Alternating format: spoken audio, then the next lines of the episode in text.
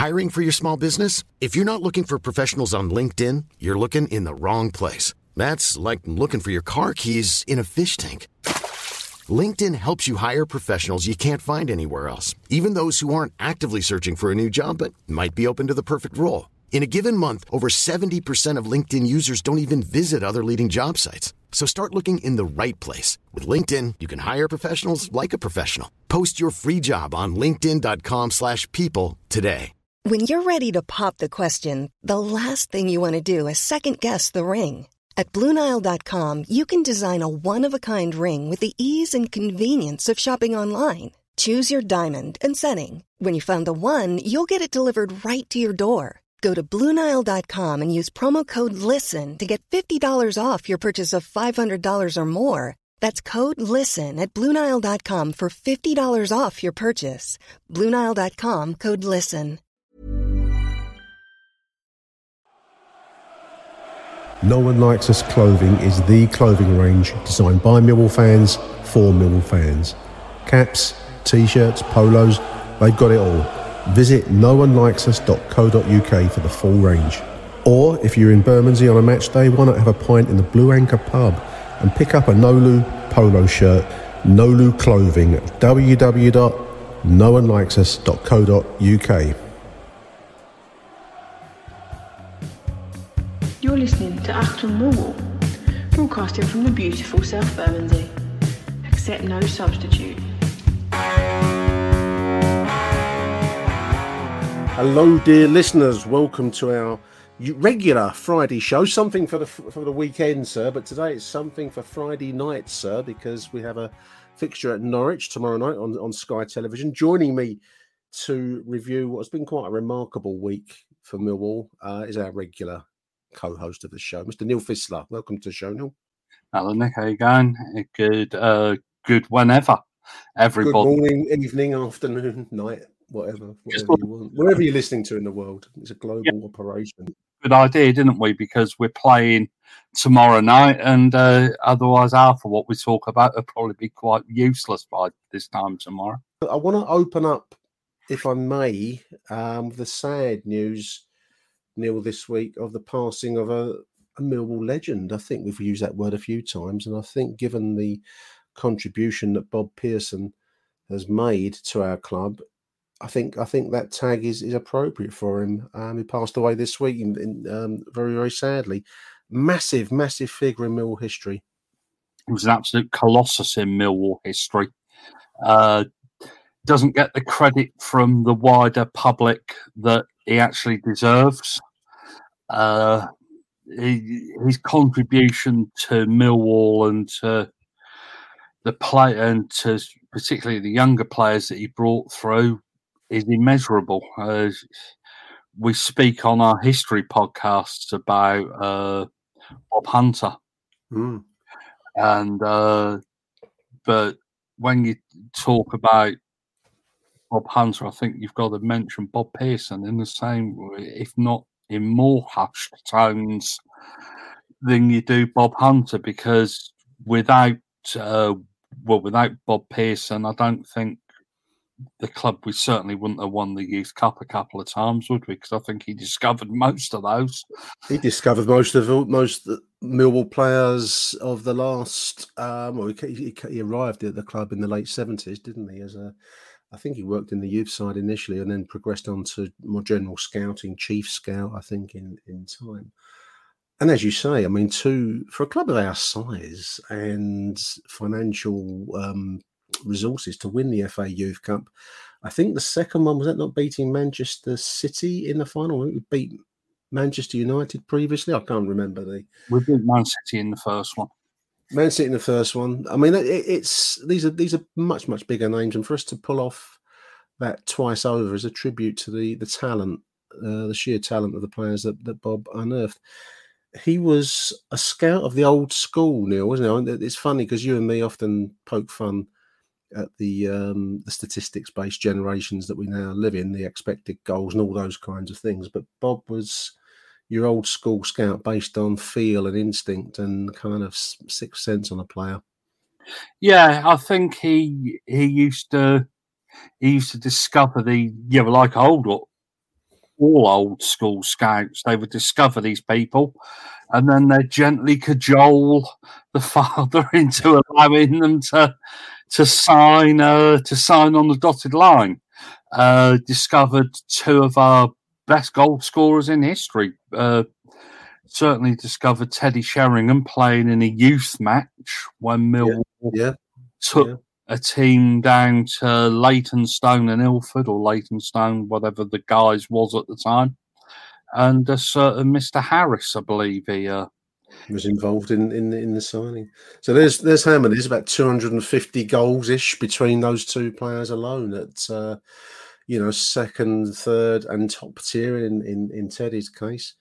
I mean, I, I tried to pick out some of the players. I mean, it, there's loads listeners. I mean, younger listeners probably won't appreciate the the sheer impact that Bob Pearson had on our club because he was a backroom figure. He he really did shun the the uh, the limelight. He had no public persona, Neil, really, did he? I mean, I, all through the seventies, eighties, nineties. I mean, you're aware that Bob Pearson is. I think he was in the program, named in the program, but you wouldn't have said unless you were involved in or knew people on the inside of the club. He had no kind of public kind of. Um, you know, uh, projection of his of his personality, as they never used to in those times.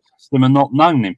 To be quite honest, Uncle Bob, as I think everybody, uh, as certainly all the players knew him as Uncle Bob.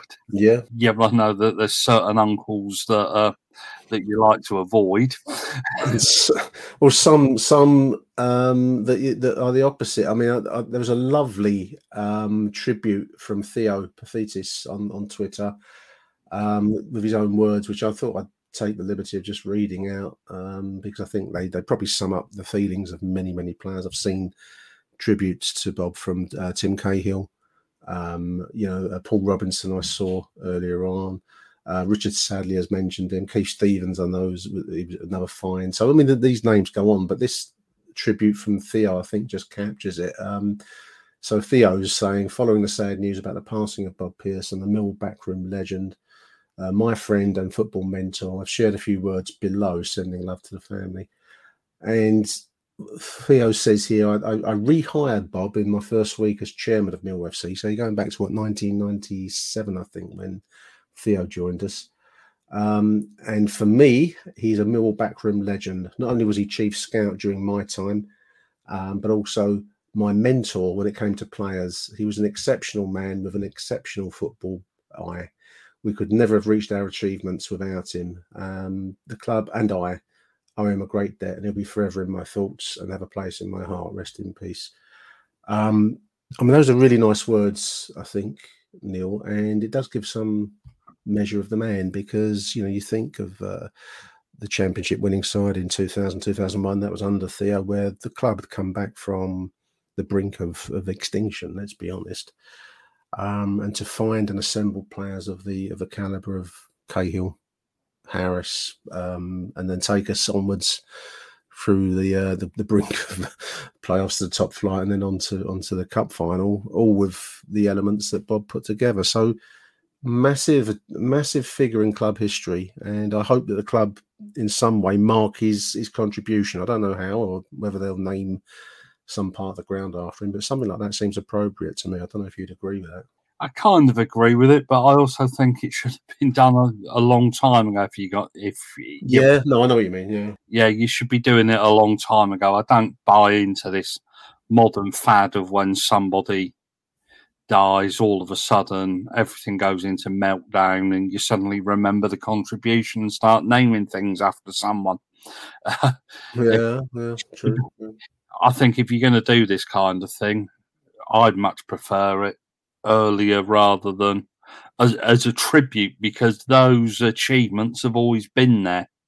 Yes they have um suppose and it's a modern quirk about football that I don't really buy into because, yeah, as I said, those achievements have always been there and uh, they should have been honoured a lot sooner.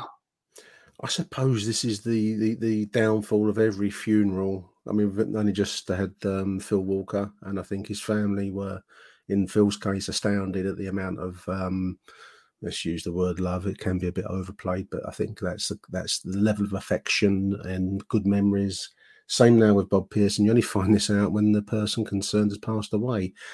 And I, I often think at funerals, more generally, it'd be nice if you can, as you've just said, I think, if you could be finding this out whilst you're still alive, might be quite nice. but you don't, it don't work that way.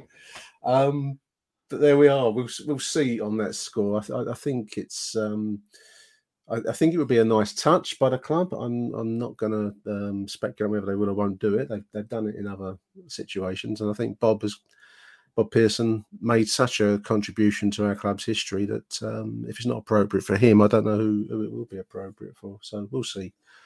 Um, but yeah, some lovely tributes online. There's so many. I've not um, I've not got them all. I've just got one from Merv Payne actually. It's, and I think he sums it up nicely, Neil. He says it's impossible to put Pearson's contribution to the history of Mill Football Club into words. A unique individual who lived and breathed the club with an incredible eye for footballing talent and how to nurture it. R.I.P. Bob Pearson. I think that probably sums it up as best. I can't give make, put any better words than that. Achtung, Millwall.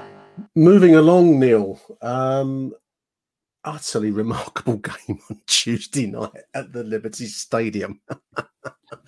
Millwall uh, two, Swansea City two, Millwall two, uh, with two goals in the last dying minutes of of added time. I've never seen anything quite like that before. Uh, certainly not from Millwall. That's that's for sure. After a game that, let's be honest, we didn't deserve to um, to get much out of. We were just talking Neil off off air, weren't we, about um, whether that was a good or a bad performance, and it's such a mixed bag. I find it quite hard to to assess it as a as a, as a football match. Yeah, like last Saturday, they ripped us a new one for the first fifteen minutes. um, um, yeah, it was quite frightening, really, what would actually happen if we actually stopped giving teams a two goal head start. That would be nice. Yeah. That's what the third game running that we've let teams go two goals up. I think we pulled it back on Saturday, didn't we? And uh, obviously we pulled it back uh, on Tuesday night. But I think the alarm bells have to ring in many respects that we're switching off and we're giving ourselves a mountain to climb. On the plus side, we are actually climbing that mountain by hook or by crook. It was a frustrating evening because you could see that things needed to be changed. And yet again, the reluctance to change things came a little bit too late for my liking. But ultimately, the manager was proved right, I suppose, because we ended up drawing 2 2 yeah, that's without a shot on target and the expected goals ratio or whatever. There's a great meme doing around, isn't there, about which team scored four goals and didn't win the match, and, and the opposite, the opponents didn't put one in the net. Um, two own goals, of course, listeners from from Tuesday night. Um, yeah, I mean everything you've just said, really. No, I mean you, you can't you can't discuss this game on Tuesday and and previous performances, listeners. We, have only just got out of the jail with um, uh, the game on Saturday against Coventry. We've come back from uh, from being behind there, two goals behind. We've got to stop giving two goals away to the opponents. I mean, this is this is this is I don't know. Is it basic? I don't know. Um, if we give two goals away against Norwich, you know, we're going to get buried. Yeah, we nearly got buried Tuesday, Neil. I'm just looking at the. Uh, I took a few notes during the game. I mean, obviously, we're a goal down inside the first, uh, just over the minute mark, with uh, um, a poor defence. This is what's bothering me from from Tuesday night. We, we will come back to the good stuff, listeners, because we we do want to be fair in our assessment. But there was a lot of um, problem areas to to pick up, and not least, Neil, the starting eleven. I mean to, apart from Burey coming in up front, um, that was largely that certainly the same back five, and they, they just looked disjointed. The players out of form that shouldn't be starting. Um, I didn't name them on Twitter because I don't want to be part of. Um, we'll come back to social media later, listeners. Um, but I don't want to be part of some kind of um, witch hunt on Twitter. But there are players in that back four that are out of form. I mean, uh, um, Cresswell and Malone leap out. of me. I'm just looking at the team there, neither really ought to be starting at the moment. That's not that's making them bad players, Neil, but they're just out of form at the moment. They need a rest. They need dropping. They need to get their heads together. Yeah, Scott Malone had a poor game on Tuesday on uh, on on Saturday. Mm. I thought he was slightly lucky to start on Tuesday, and didn't really improve his form there. And uh, Cresswell, well, I don't know what to make of him. Actually, yeah, apparently he was going to be Superman, and goes and, and he goes and sticks two in in the first game of the season Yeah. and hasn't looked the same player since, to be quite frank. And uh, that, He's- that panic seems to spread across the whole of the back line in the in the last couple of games, especially on Tuesday night. Murray Wallace, normally Mister Dependable, uh, didn't have the best game. a. Yeah. Um, Jake Cooper, another player that I rate very highly, but isn't in any form. Danny McNamara was probably the best of a bad bunch, to be quite honest, and he's been out of sorts, out of touch. Whether or not that was the contract or or, or anything else, but it just shows the fragility of our squad that uh, we've got players badly out of form and we haven't got very much to come in because if you were to drop Malone, uh, Murray Wallace, do yeah. you, yeah, is Murray a wing back? I don't think so. He's a bit too too gangly, isn't he, to be to be a wing back? And a, I mean, Malone's a good attacking oh, when he's on form. Listen, he's a good attacking left-sided player midfield. He's probably more of an attacker than he is any kind of defender. Um, Murray is a good defender, but he's not any kind of attacker. So we need We really, don't you? Need them rolled into one. we need we need the Calmont Road butcher's shop to um, produce a clone of, of, the, of, of the two somehow. They'd probably be worth millions if um, if we could. Um, I mean, no, you you know, you, you don't want to be just um, dropping players, and and there's a balance to be struck between showing loyalty and building a team spirit, rather than just like one bad game and you're out. Um, I think maybe Gary Rowett is at the limit of the loyalty um, side of things. I think Cresswell, I don't know if he's on any kind of must play X number of minutes deal or, or whether that's part of it. Um, but we looked a lot better when Hutchinson came in into the back line. He came in for, for was it Cooper he replaced, I think, on, on Tuesday. I can't remember if um Yeah, which- came off as well, didn't he? yeah. Um, so it's defensively we need sorting. Midfield, I think at times we've um, you know, Shackleton hit the crossbar, but he's looking a little bit like a, a little lost lamb out there at times. Um, I love Billy Mitchell, but I'm not sure that um, I he's- think he's- a couple of he good ones, does he? Let's be he honest. could do with a rest, Neil. I think you could do with a rest. Um, maybe you know, Saville's. If, if I don't know what Saville's got to do to get a start if if he doesn't start tomorrow night at Carrow Road. Um, Honeyman, obviously, I like. Um, I like his industry, and uh, sometimes I think, um, you know, quality wise, he's he's not going to. Um, he's no Alex Rae quality wise, is he? But he does he does keep running and keep running, um, and he, he reminds me of a Jimmy Abdou in in that way. Um, but no, we were on the back foot. I mean, I was just looking at my notes. Obviously, uh, one 0 down inside two minutes, two 0 down on um, on twelve. Again, we we're just allowing players. This really bothered me on on Tuesday night, Neil. Uh, allowing decent players. Swansea are not a bad side. They're a passing side, possession side. We're giving them time and space to run and shoot. No one challenged them. That's that's got to change. That can't be. We're not going to get through a whole championship season doing that. Yeah, no, I think it was the same. It was the same thing on Saturday, wasn't it? We were allowing them far too much time. Nobody got anywhere near the ball, Mm. and certainly that second goal was a mistake. Again, uh, if I remember rightly, was it a ball right the way through the middle? I think the first one came banked and across, or was it the other way around? I can't remember. Uh, let me have a look. What have I written there? First attack, poor. Def- this is number one. Poor defense again. Was Wallace at fault? Um, yeah, but that's where we headed the ball back across the goal, wasn't it? And the second one, yeah, nobody picked the guy up, and then he, I think he put a ball in between two defenders, did he? And the guy slid in. He kind of twisted and turned. I got twisted. No pressure on the Swansea City striker. I don't know his name. Twisted and turned. Easy shot. No pressure. Um, it's that. I mean, you know, you're going to come up against good players. You're going to come come up against good teams, and they will turn it on against you. But all we can do is bring pressure to bear and get tackles in and, and make it uh, semi difficult at least. And we we were just we gifted them a two goal lead inside. Um, you know, the opening the opening uh, quarter of the game, they were two 0 down, and they were looking pretty good on it as well.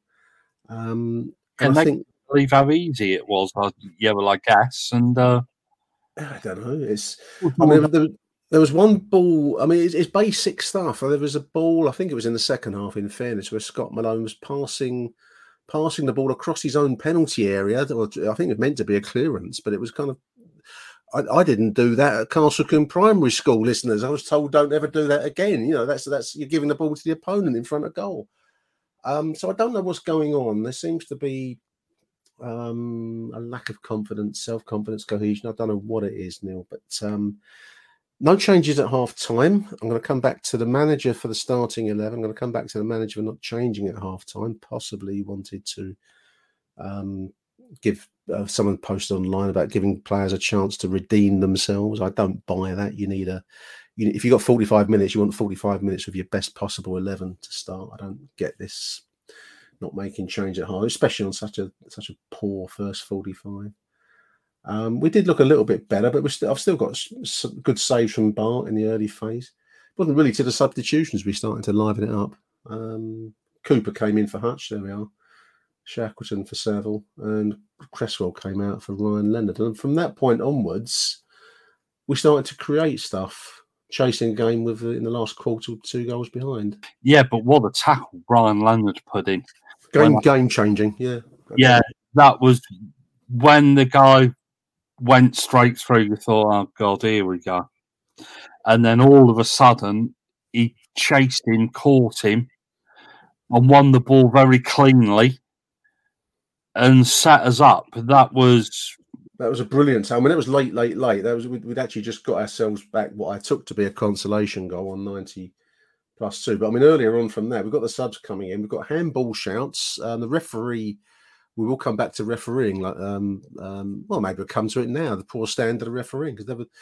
I know they've got the advantage on TV of slow motion replays, but in real time they looked pretty good shouts, and he's standing there in front of them. So I don't, I don't entirely buy the, the, um, you know, the, the kind of uh, the, the advantage that TV offers. But they look pretty good. One of them looked, or two of them looked good handball shouts to me, and that would have given given us more time to play with to get back into the game. Referee was very poor, Neil.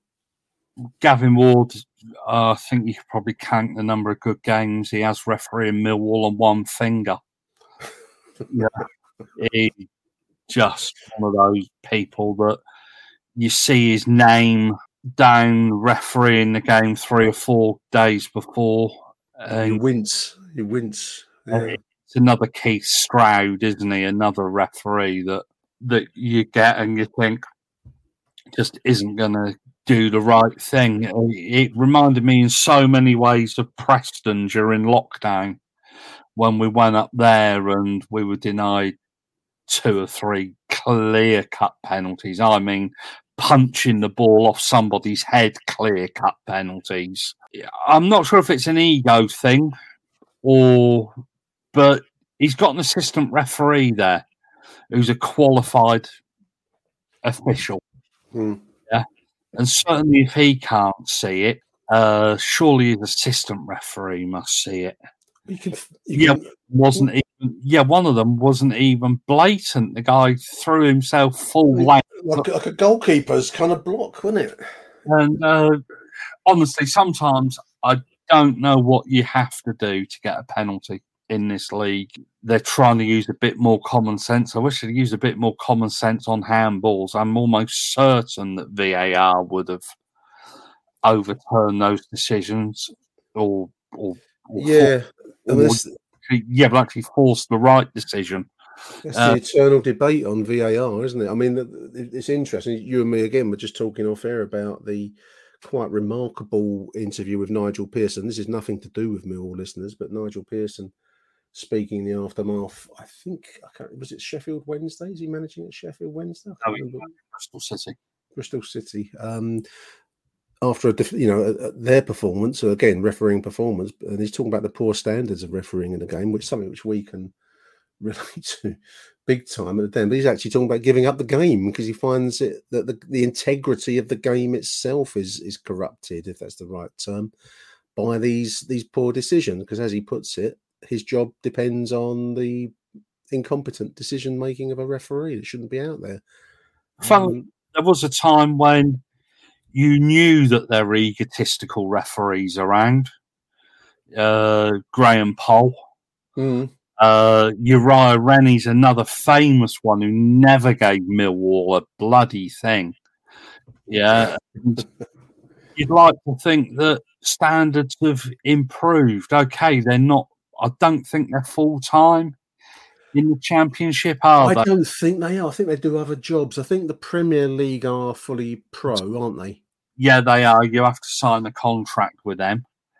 And uh, I think they're semi pro in the championship. I think you've got to be. You've got to pass an X number of qualifications to get there, but you, you're probably working for a living in. Yeah, know, we got the top, the the select group or whatever they're called. Then I think you've got a group below them, and they referee in a championship. And then I think you've got the ones below them that do the rest of the football league.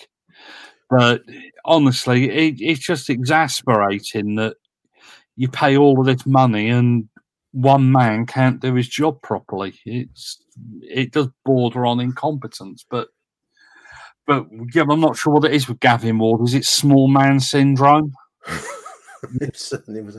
I mean, just on a side note, I found a, a, a- a- yeah, I mean, there's an interesting piece of uh, there's Miguel Delaney in the Irish Independent talking about refereeing, and um, it makes the counterpoint um, that refereeing refereeing in its wider con- concept has a problem in that very few people want to do it. Um, in his case, he's talking about the abuse and um, you know threats of violence and all that kind of thing that you get at um, I'm guessing Sunday morning and, and, and lower league levels of that kind. So who would want to do it? I've, I've never fully come up with an answer to that question because um, Yeah, well, I did it for yeah, well, I did it for fifteen odd years in East did London. you? Did you? refereed on a Sunday morning, occasionally on a Saturday afternoon. It was just a way of keeping fit and Yeah. yeah, well, I'm not the best footballer in the world. Probably better at cricket than I am at anything else. But it was just a way of Being involved. yeah, keeping fit and or trying to keep fit and uh yeah, I remember refereeing a team of Africans against a team of Jamaicans on Wanstead Flats. like man anywhere near it, and it was like World War fucking three.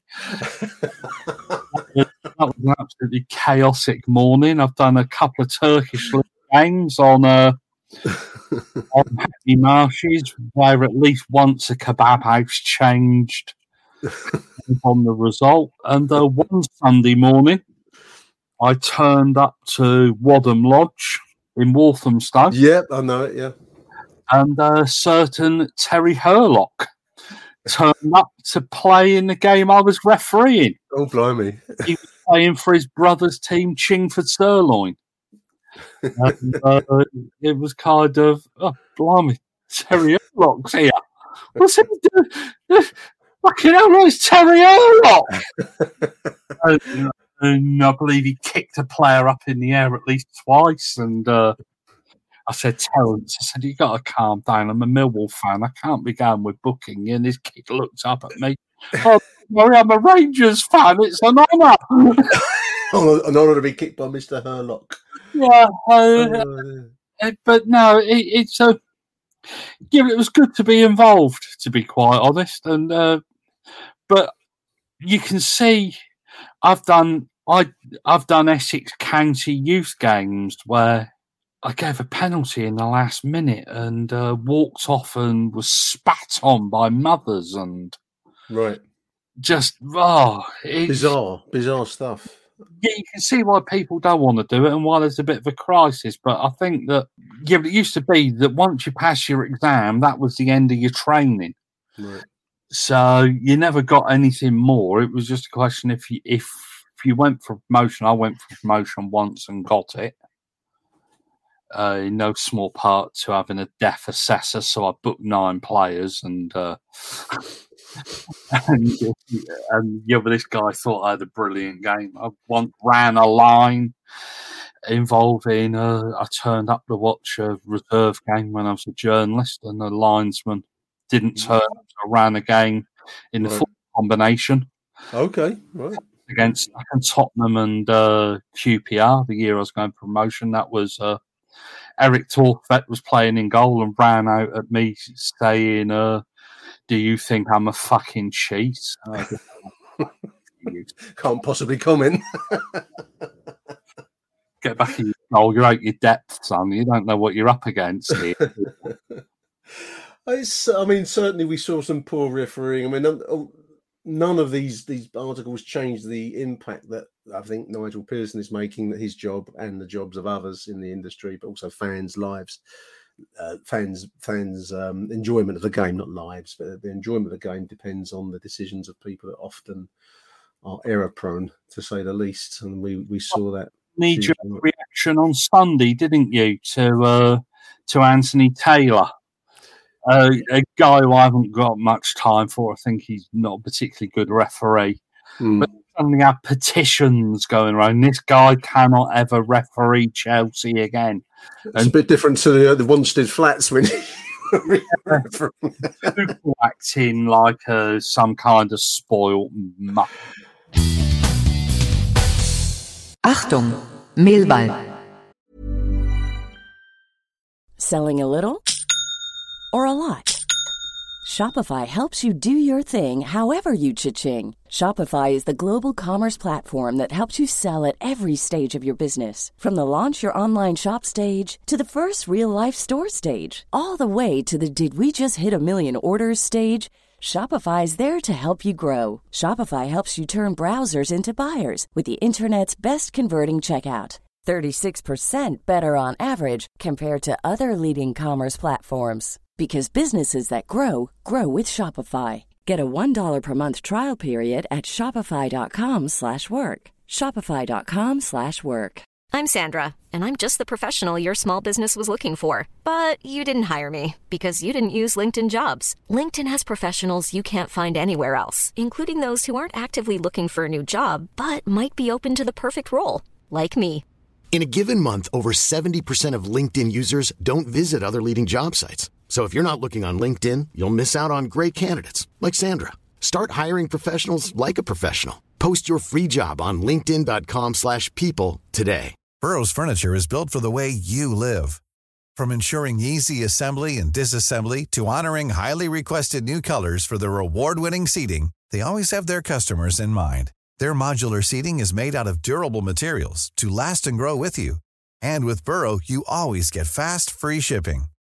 Get up to 60% off during Burrow's Memorial Day sale at burrow.com slash ACAST. That's burrow.com slash ACAST. burrow.com slash ACAST. Let's talk about some of the positives from Tuesday night. We, we've we've we've probably dealt with the the falling short part of the game, Neil. Um, there was plenty listeners, you know that if you watched it. Um, on the plus side, um, I love the introduction of Voglsammer. I thought he made a big difference when he came into the game, which was in the uh, the 74th minute. He came in for Billy Mitch and made an immediate impact. We suddenly looked like we had a bit of an idea up front, someone willing to do stuff and be be involved in the game. It's good to see. Yeah, it's it, it's just a shame it came a little bit too late. I'd quite like to have seen him slung on at half time. Yeah, me too. Yeah. See what he could do. Uh, yeah, well, he hit the bar, and uh, I thought, was, yeah, but I thought he got too much elevation on the ball. But to get the ball on top of the bar from from as wide as he was, that was a brilliant, brilliant move. ability there, isn't yeah, I mean, yeah, I mean, if you see it on the, you know, listeners can see it on the YouTube, probably way ahead of us. Doing, we're recording this on Thursday, but it was a brilliant chance. I mean, it really took me out my seat when, in the moment, I thought, wow, you know that. But the willingness to to take that on is the kind of thing. Along with Tyler Burey, was another positive from Tuesday night for me, and his willingness to make runs and take chances and and, and go, you know, dicing with the football gods. That's what we're going to be needing because we don't have Jed to do it anymore. So we need players willing to take a risk. And I like the look of Vogelsong, uh, Voglsammer. Who? And hmm? Yeah, who? Yeah, who don't we have anymore? Jed, Jed Wallace. Yeah, who's he? he's, he's, he's, taking me for a lemon, listeners. I thought maybe the line had broken down or something, and I thought, oh god, I'm gonna have to edit this bit out. I might leave it in just because he's such an ass. yeah, well, you know, to be honest, I think that I think that Tyler Burey's had a very good couple of games. Mm. One thing I do want him to cut out is the diving please, please, please stop going down like John Marquis in the penalty area, mate. You ain't going to get us anything. And I think he's been booked twice already. This he's booked Saturday, um, and he's going to get a name, and that's what you don't want. No.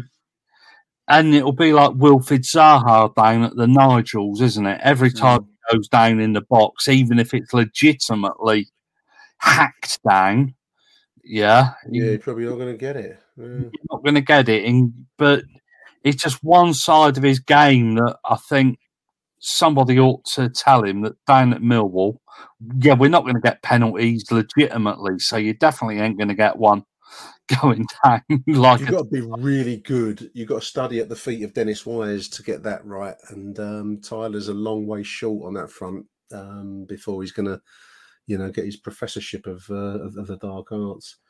Um, 90 plus one. Tyler clipped it over the bar. Oh, I thought, God, here we are, still 2 0 down, five five minutes of um, added time. And I must admit, Neil, at that point, 2 0 down, last four minutes, I thought we, you know, we were all sharpening our knives to. I mean, Harry was uh, probably getting his speech ready for, for uh, you know, Gary Rowett this and Gary Rowett that. But then it all turned around, didn't it, with that own goal? Yeah, well, I was going to join him, to be quite honest, because I thought that it just showed a tactical ineptitude. Yeah, I agree. At uh, that he's got this, he's got this uh, five at the back thing, and he will not change it and you're screaming, come on, we're 2 0 down. Just try something. Try something a little bit different. Think outside the box. Stop being so robotic. And and to be honest, I would have joined in with Harry's uh, speech. I mean, it, was, it, would have been justified at that point because it had been an, an appalling performance. Let's, I mean, we, we livened up a little bit with Voglsammer and we hit the crossbar twice, but you know that, that doesn't give the full picture. It was it, the game was adrift at that point.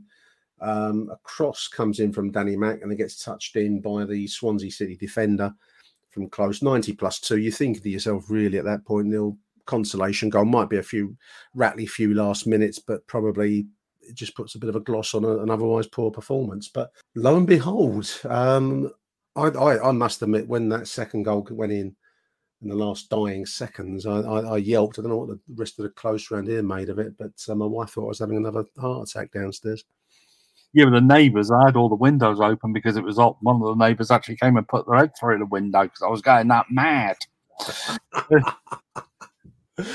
and again, um, another own goal. I, I, I, thought Burey got it, but it was only give credit as an own goal. Um, it bundled yeah, over from definitely an own goal. Yeah, it was definitely an own goal.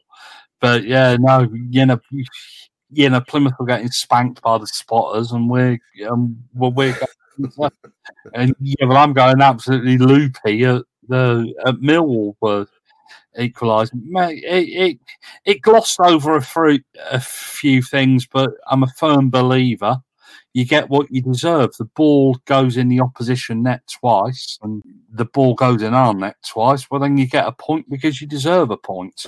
Well, you do. We had this conversation, didn't we? As to it was a mixed bag of a game, listeners. Mostly it wasn't all that good, but then you pull back a two goal lead, you force the issue, and you know give something for those. I don't know how many fans went down there, maybe two or three hundred. I don't know. It was a midweek, uh, difficult game to get to and from, but gives them something to to latch onto on that long journey home now, and that's, that that's what it's all about.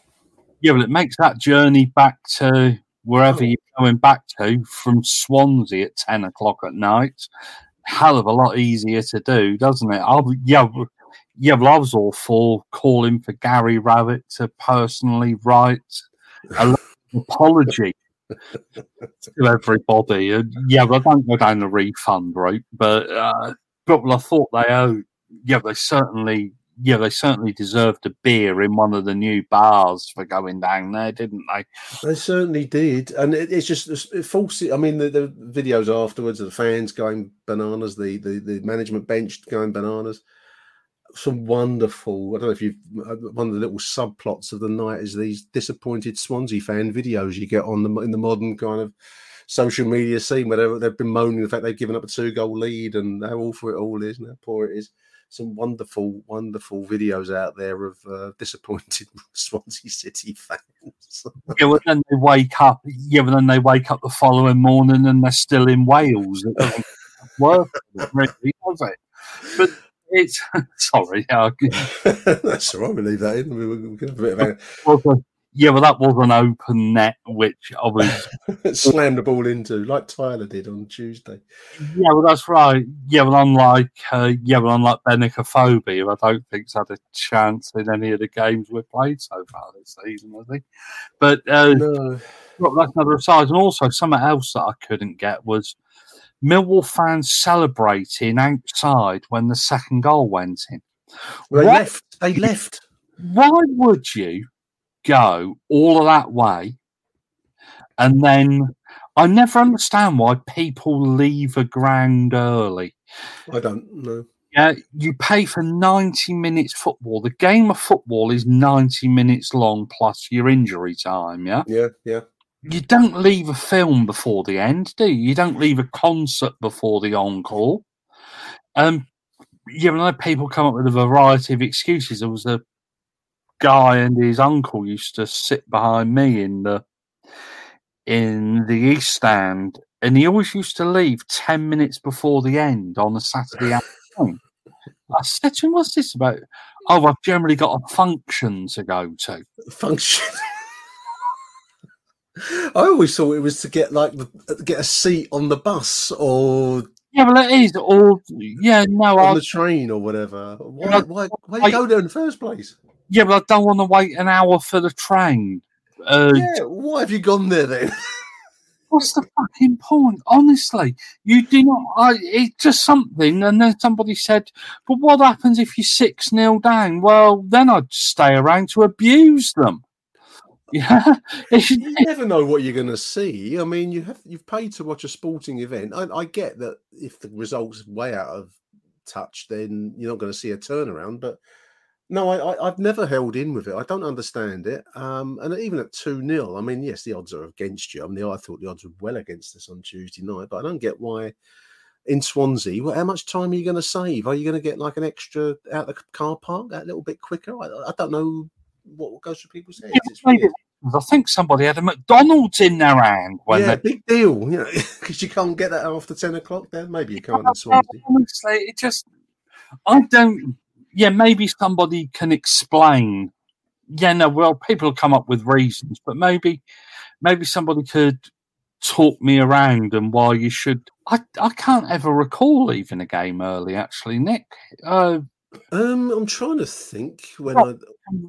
yeah, there isn't one that I can openly remember leaving a game early.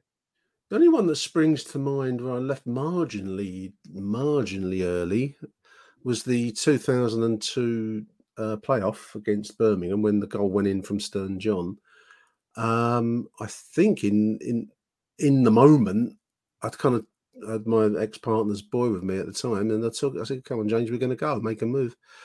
And I, I think that was just more sheer disappointment rather than any of those kinds of I've got to go and get get back to the car and it was just uh, being downcast, and that's the only time I can remember ever doing that. Otherwise, no, um, I can't think of any other time I've left a game early off the top of my head. Anyway, Yeah, Um, yeah. Well, I don't understand it. It's just one of those things. You pay for ninety minutes football, sit through ninety minutes football. I know there are, yeah, I know there are people that will walk out at half time because it's valuable drinking time. Uh, yeah, I don't go to football for a drink, you know. Um, but anyway. Yeah, we go to football to watch football, so you watch ninety minutes football. But that's maybe just maybe I'm I just look upon things differently. And well, yeah, I do now. I look upon things differently to other people, and I know as Millwall fans, we often look upon things a lot differently to other people. each to their own. But yeah, no, it's, it's, it's I find it quite odd. I mean, certainly in that case, you've missed one of the best comebacks that I can remember in a very, very long time as a Millwall fan. I can't think of many games where we've made two goals from from scratch um, so late in the game with such little time to play with. So it's noteworthy from that point of view. We've got to stop giving away two goal leads, Gary, if you're listening. I hope you are listening. We'll be back after these messages. Achtung, Mehlball. No One Likes Us Clothing is the clothing range designed by Millwall fans for Millwall fans. Caps, t shirts, polos, they've got it all. Visit noonelikesus.co.uk for the full range. Or if you're in Bermondsey on a match day, why not have a pint in the Blue Anchor pub and pick up a Nolu polo shirt, Nolu clothing at www.noonelikesus.co.uk. Welcome back to Nick and Neil's uh, something for the weekend for a Thursday edition this week. I think of a better title for it than that. Um, apparently, we're not done in the transfer window, Neil. Gary Matt Rowett saying he still wants to add one more player to his squad, presumably another forward. Um, no hint on the uh, London News Online, Richard Cawley, no hint as to who that might be, but he's saying he's not done in the transfer market, which is interesting. Yeah, uh, yeah. Well, I think he might need to add a left back. That would be nice, given given that Scott Malone does look off the pace at the moment. Yeah, uh, no, it, it. I think we we still need something, don't we? I'm I'm not sure. Is he, is he going to go for a youngster from a Premier League club? Possible, possible. Um, I don't like it if these Premier League loans, um, and I've got no evidence to support this, but if they do have you must play X number of games tags to it, because that doesn't give us the choice as to fielding our best team possibly. I'm worried, a little bit worried about Cresswell at the minute, and to some extent Shackleton, I think has had blown a bit hot and cold. Um, and I don't know if they've got you must play clauses in their contract. Yeah, but, there are uh, contracts like that. I, yeah, but I think that Premier League clubs look upon it. Well, we're lending you these players for experience, so you've got to you've got mix. to play 'em. It's yeah, but it's a strange one. If you didn't have that, would you get the standard of player that Hmm. Yeah. offered, or that I know that we were looking at Rory Delap's son, weren't we? Uh, Liam Delap, is it? Who's uh, who's just joined his dad at Stoke. There was also uh, somebody called Davis, is it, uh, from Aston Villa, who I think went to Watford. So there are plenty of these strikers knocking around, although you could end up with a Troy Parrott who, who I think joined us a little bit too early in his Yeah, career. he's, he's scored. For, is he Milton Keynes now? He's playing for. I think I saw him scored decent goal the other day. Yeah, Um, he scored the other day. He, he he was at Milton Keynes last season. Right. Oh, Preston. Okay. Um, well, we'll we'll see on this transfer front. I mean, I, I really like the look of Voglsammer. Um, Yeah, no, inter- great. Interesting once we get some fitness back to to uh, Zian Flemming and and um, possibly Tom Bradshaw. I, I read that they're healing quickly, so let's hope that we can get them back into the mix. Um, and a another. Let's let's so, see who Gary Rowett can come up with. I must say the quality of the the deals seems to have been pretty good. I've not seen any real duds that have come in in the little bit that we've seen of this season. Some other good news here, just reading on, on London News listeners, Tyler Burey and Isaac Olaofe are part of Gary Rowett's plans. He's not planning to loan either of them out, which is good to hear, especially in Tyler's case. I think he's been one of our few bright sparks of the season so far. So both of those will be given Millwall chances, certainly this side of, of the um, I January. need to score. I think I think that'll be a big moment when he does, Neil. he, he, he comes on and he he's got he's got a lot of pace.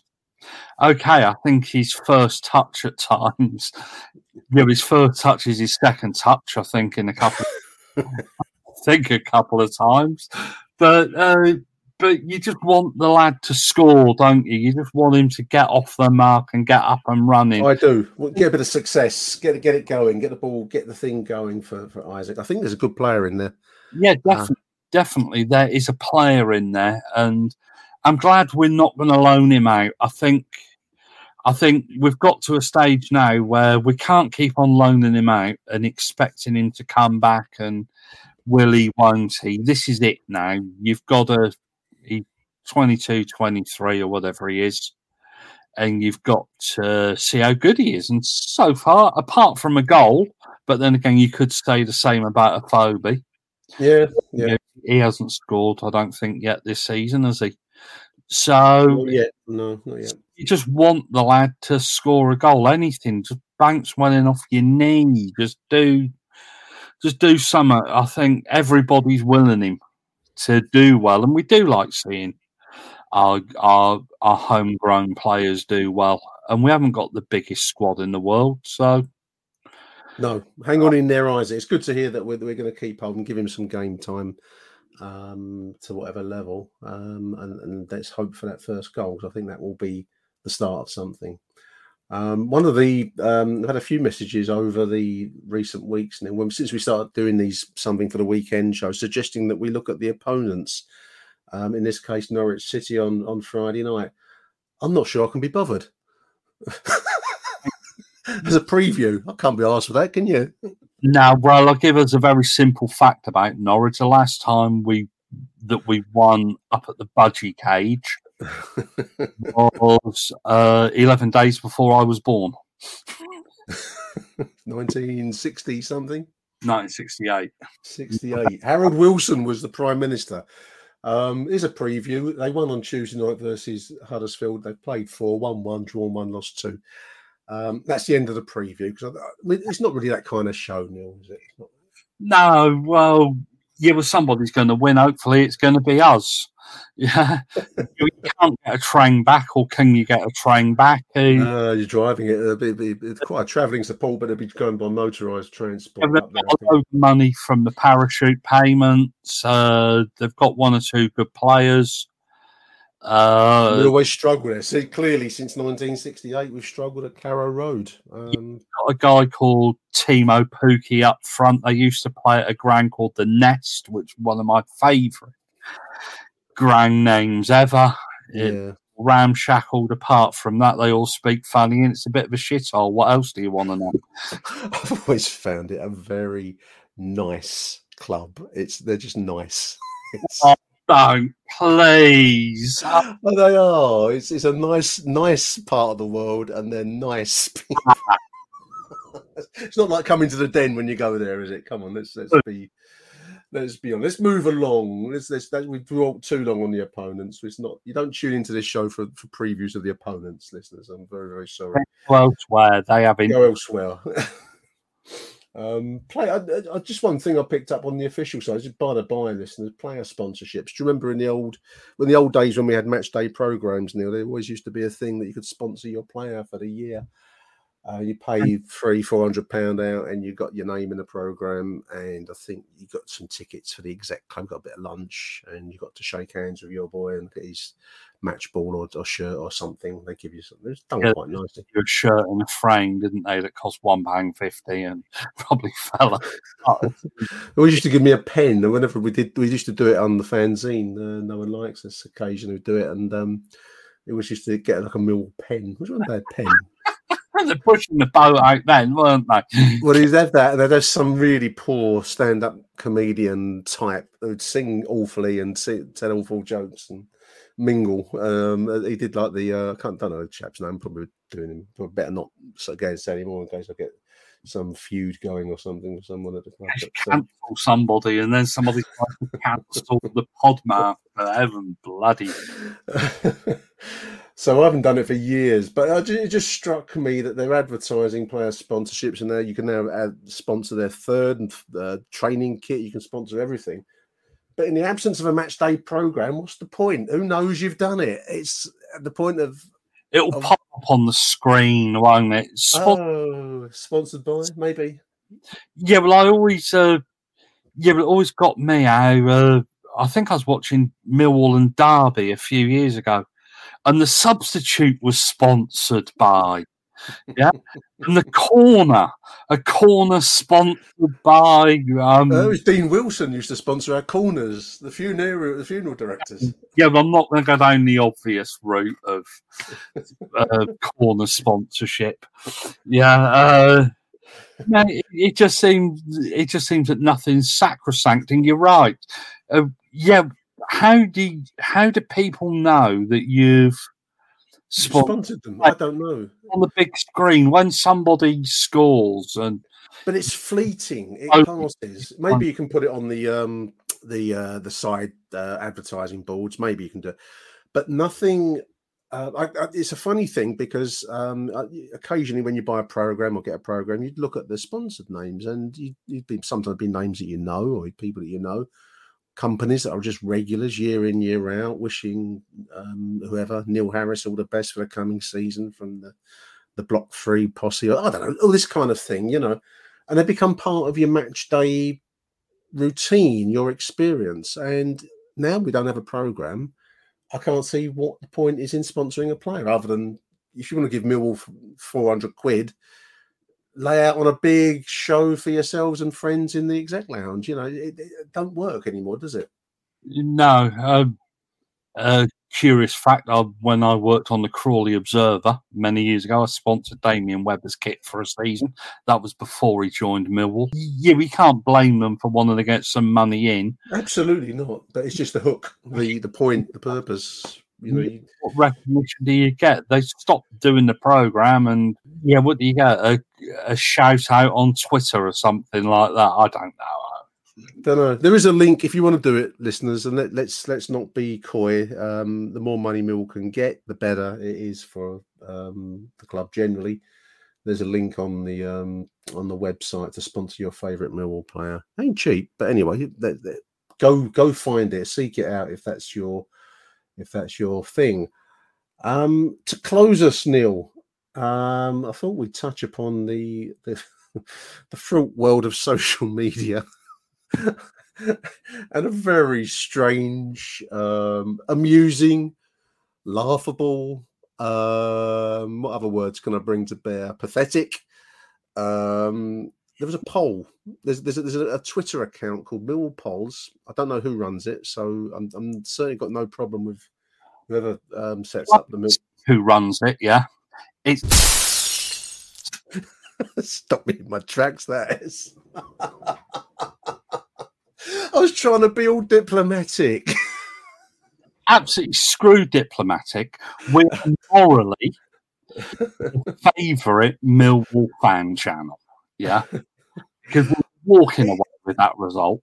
Here's the thing, listeners. There, there was there was a there was a poll put on there was to choose your favorite podcast. Um, I didn't. I don't like this kind of stuff personally. I'm I'm uncomfortable with it. Um, but anyway, there it was. And you had the choice between us. You had that Millwall podcast. You had No One Likes Us Talking and Dan's Lions Television, the YouTube channel. And it was running quite normally. Um, I think there'd been about 500 votes. We were we were leading it. We had about 40 something percent. I think Dan had made a, a surge. Was in in the in the low 30s. He'd, he'd kind of made come building a nice little total. That Mill podcast was um, below 20 percent, and the No One Likes Us Talking um, was was down on on five or six percent.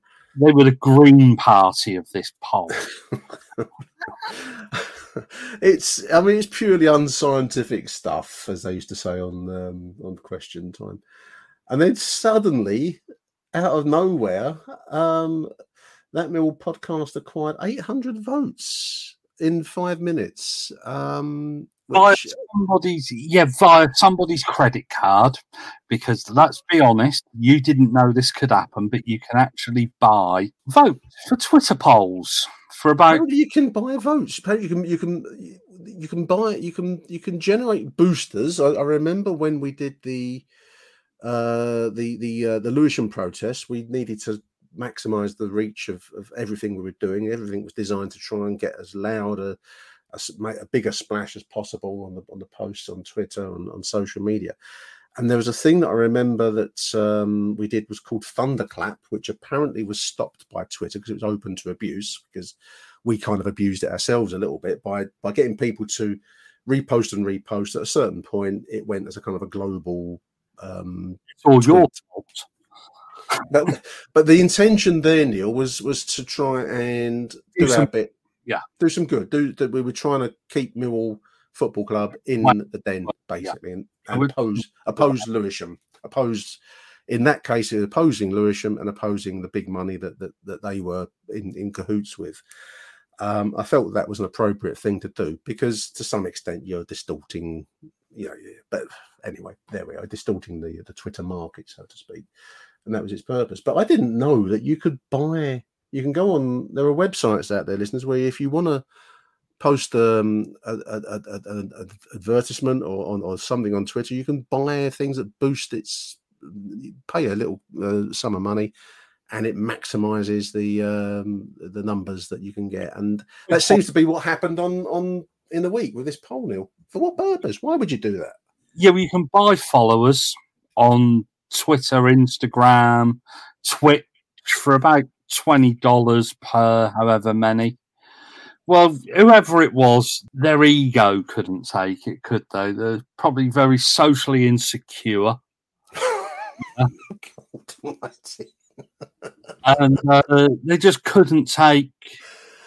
Yeah, their ego just couldn't take whatever position they were going to finish in. Yeah, be- yeah, we don't know who was behind. don't know who done it. I mean, it certainly took the bit of fun part out of, of it, such as there was. I, I, as I say, I, I began this poll when it was posted by Mill Polls. Very, I found it very uncomfortable to start off with. We were in the lead, and thank you to everyone that voted for us. Um, because it's, right. Yeah, we are the best uh, fan channel out there. Yeah, you've actually got taste.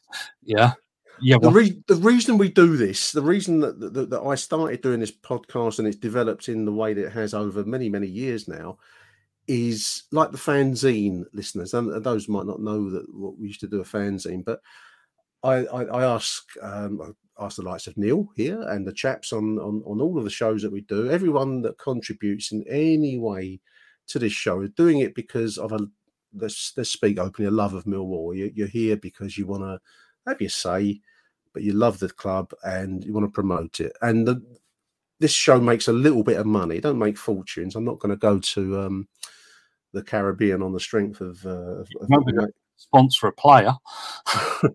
well, I mean, you, you can tell how much money we make, listeners, because we donate the money straight over as it comes into my bank account. It gets donated straight back out again to uh, the food hub because that's what I feel is an appropriate charitable cause. I can ask Neil, who works for a living, and and, and Harry, and, and and Michael, and Mike, and Aaron, all the people that contribute to the show, do it because they're doing it for nothing. Effectively, I I can't take the money and then ask someone else to come in on my show and talk whilst I what coin the coin the um, trouser the, the the the revenue. It's got it's got to be done for better purpose than that. So we donate it to uh, in in this for this these last couple of seasons to charity. We've done others in the past, but now it's the the food hub, which I think is a pretty good cause. That's why we do it.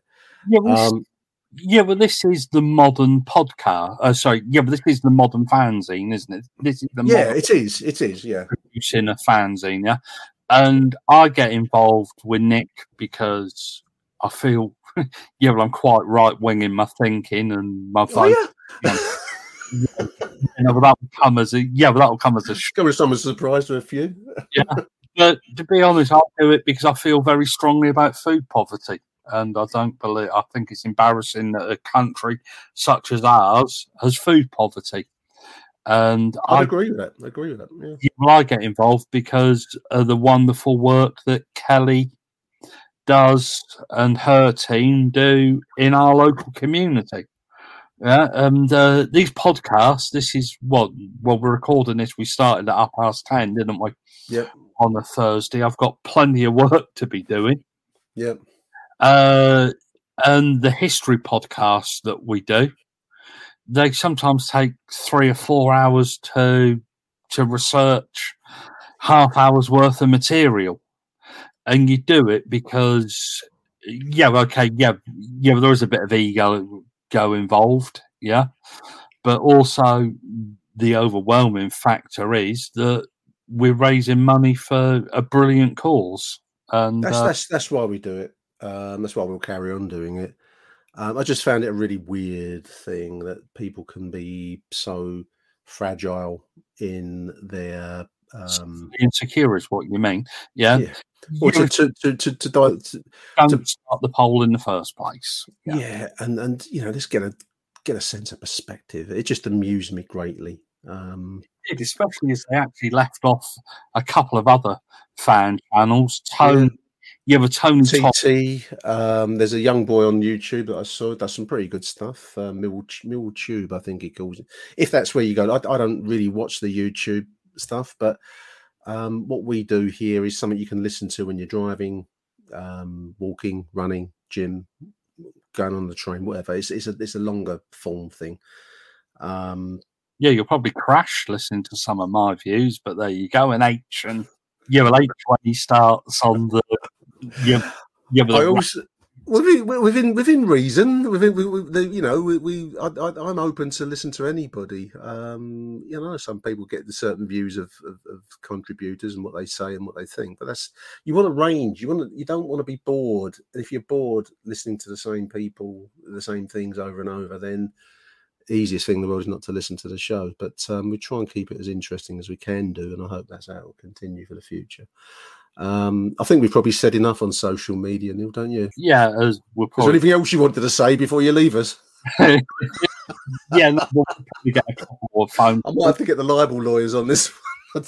I don't, yeah, but I don't think there was anything libelous in there. Was there? We've only stated some facts, haven't we? The who's behind that account. If you want to hide you're behind that account, stop retweeting bloody one particular podcast. And then, yeah, well, we do know because there are people that do know who's behind it, and they obviously they tell us things. And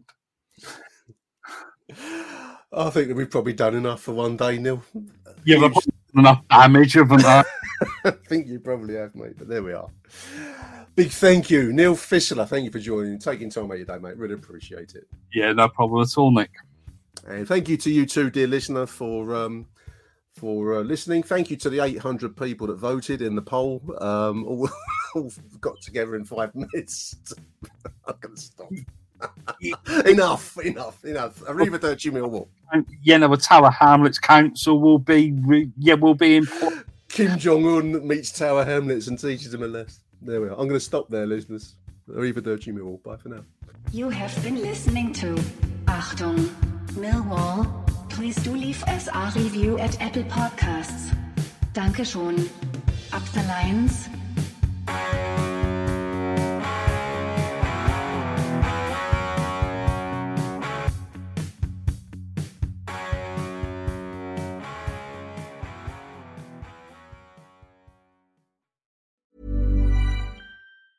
Normally, being a little extra might be a bit much, but not when it comes to healthcare. That's why United Healthcare's Health Protector Guard fixed indemnity insurance plans, underwritten by Golden Rule Insurance Company, supplement your primary plan so you manage out of pocket costs. Learn more at uh1.com.